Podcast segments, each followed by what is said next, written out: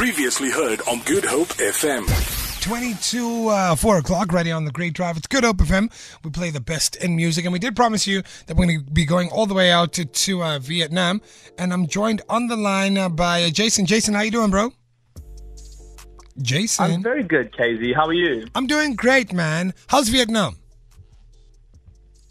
Hey, bro, Vietnam is amazing. You know, it's one of those one of those picturesque places that a lot of people don't want to visit, but when they do visit, they leave with a with a big full heart. It's a wonderful place.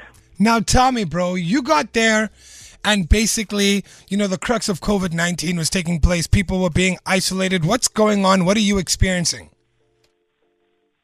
So, bro, so uh, let's start from the beginning, right? So I decided to go on holiday to go to a place called the Philippines. And uh, while I was in the Philippines, I was traveling around to all these secluded islands, right? So obviously, you know, you, you look at Facebook and all the rest, and you're seeing all of these reports about uh, and all the rest, and you're on an island away from the big city, so you're just kind of like laughing this whole thing off, right? So, um, to, to cut a long story short, basically, I was on the island of Siargao, which is in the Philippines, and All right. the the president came online and he basically announced that all flights going out of the country will be cancelled within 48 hours, right? So they first started off with um, Manila. I was like, no, can't be, no way. Okay. So everybody kind of like brushed it off, right? Because again, we're on the island, so we're not like in the heart of the whole Coron like uh, panic and all the rest. So anyway, so I booked a ticket. My uh, my flight got cancelled because I was going to fly to Manila, so I had to book another flight to head out of Cebu City. Now, this is where it gets interesting, right? Now, obviously, everybody's trying to leave Philippines before they close all the borders Okay. right? So you can imagine the, the price of the plane tickets just skyrocketed. I can, right? I So can, I can imagine. is supposed to cost. Yeah, so you can imagine like the normal price of a ticket to get back to Vietnam from the Philippines is around 2,000, 2,500 rand. All right. And how much did it skyrocket I up to? I paid 14,000 rand to get man. home from, Wow. um, from, uh, from Cebu. Scary stuff. Right, so I had to go via Singapore. So it was basically a, 48 hour flight.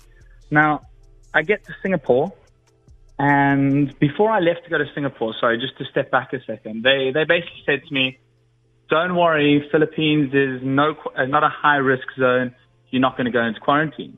So, you know, I have a little dance in the airport. I'm like, woohoo, yay. And Go then, in quarantine. and then, I, I get to Singapore airport and uh, I'm in the airport now. I have to spend the night, so I go find a quiet spot underneath the escalator and I sit there, put a, make a pillow out of a hoodie, and I and I sleep there for the evening. Wake up 7 a.m. in the morning, make my way to my flight. They announce on the intercom that everybody, not not just, I'm talking about everybody, Okay. anyone heading into Vietnam that's been to an a- Asian, A. S E A N, Asian country, has to be quarantined for 14 days. just hold it right there, So Jason. you can imagine, like, Give me a second right there. So if you are just joining us right here on Good Hope FM, we're talking to Jason, who's all the way out right now in Vietnam. And you were telling us a story of how you ended up there and how you woke up the one day and now you're being told that you cannot travel. You're in this airport. What happens from that point? Exactly. Yeah, yeah. So, so anyway, so they say when you get to Vietnam, you're going to be quarantined. So you know, like mentally, I'd been preparing for this before I left the Philippines, right? So mm. I'd mentally prepared myself. I'm going to get, I'm going to get quarantined, whatever. So I wasn't too nervous about the whole like skedaddle, right? So anyway, so they announce on the intercom, people start going mad. I actually, I felt sorry for this American group, right? So there was these three American guys Yeah. and they were actually transferring from Philippines via Vietnam to go back to the States. Unbelievable. But Vietnam is quarantining everyone. wow. So even though they had a connecting flight, those guys got quarantined. That's how serious they are about this whole thing. I want- they got I- quarantined. They were just connecting to I want, to the I want, I want you to explain to me when you say quarantine. What does that mean exactly? Does it mean you have to clean your hands every hour?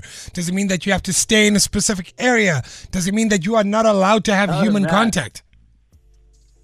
Oh, I love, I love how like lightly you put that, but it's a little bit more, a little bit more hectic than that, right? Give So- it to me. I want you to explain it to me. the Give it to me. Yeah. All right, so all right, no, you're right. I'm sorry, I'm, I'm making the story a lot longer than it should be. But Give it to me. Mm-hmm. Hear the background before you get to where we are, right? So, land in the airport, and as we get to the airport, you just got to picture this. Just visualize this. I've got my hat on. I'm suntanned. You know, I've just come back from my awesome holiday, and I arrive at this airport. Everybody's got this serious look on their face. Everyone's wearing masks over their face. Everyone's hazmat suits. People are spraying people down with this like uh, the spray and all the rest. I'm like, flipping, oh, what's going on here? Anyways, the lady comes up to me who can speak broken English, say, you quarantine, 14 days. What? I'm like, uh, okay, no problem. I quarantine, okay. All right.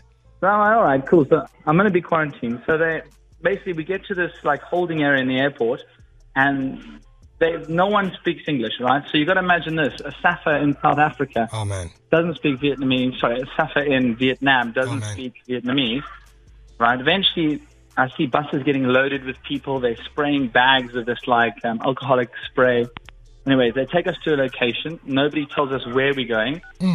We get here and they basically they ask us to hand in our passports. Yeah. They confiscate our passports now, right? So don't have my passport. You know, you feel a bit nervous when you're in a foreign Yeah, country. Yeah, you don't have any identity. Your passport, yeah, you right? have no way to identify yourself. exactly. Yeah.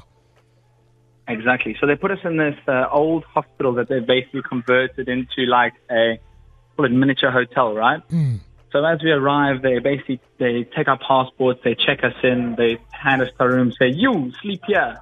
I was like, Wow. okay, no problem. And just picture this, right? I'm the only foreigner in this whole place. Crazy.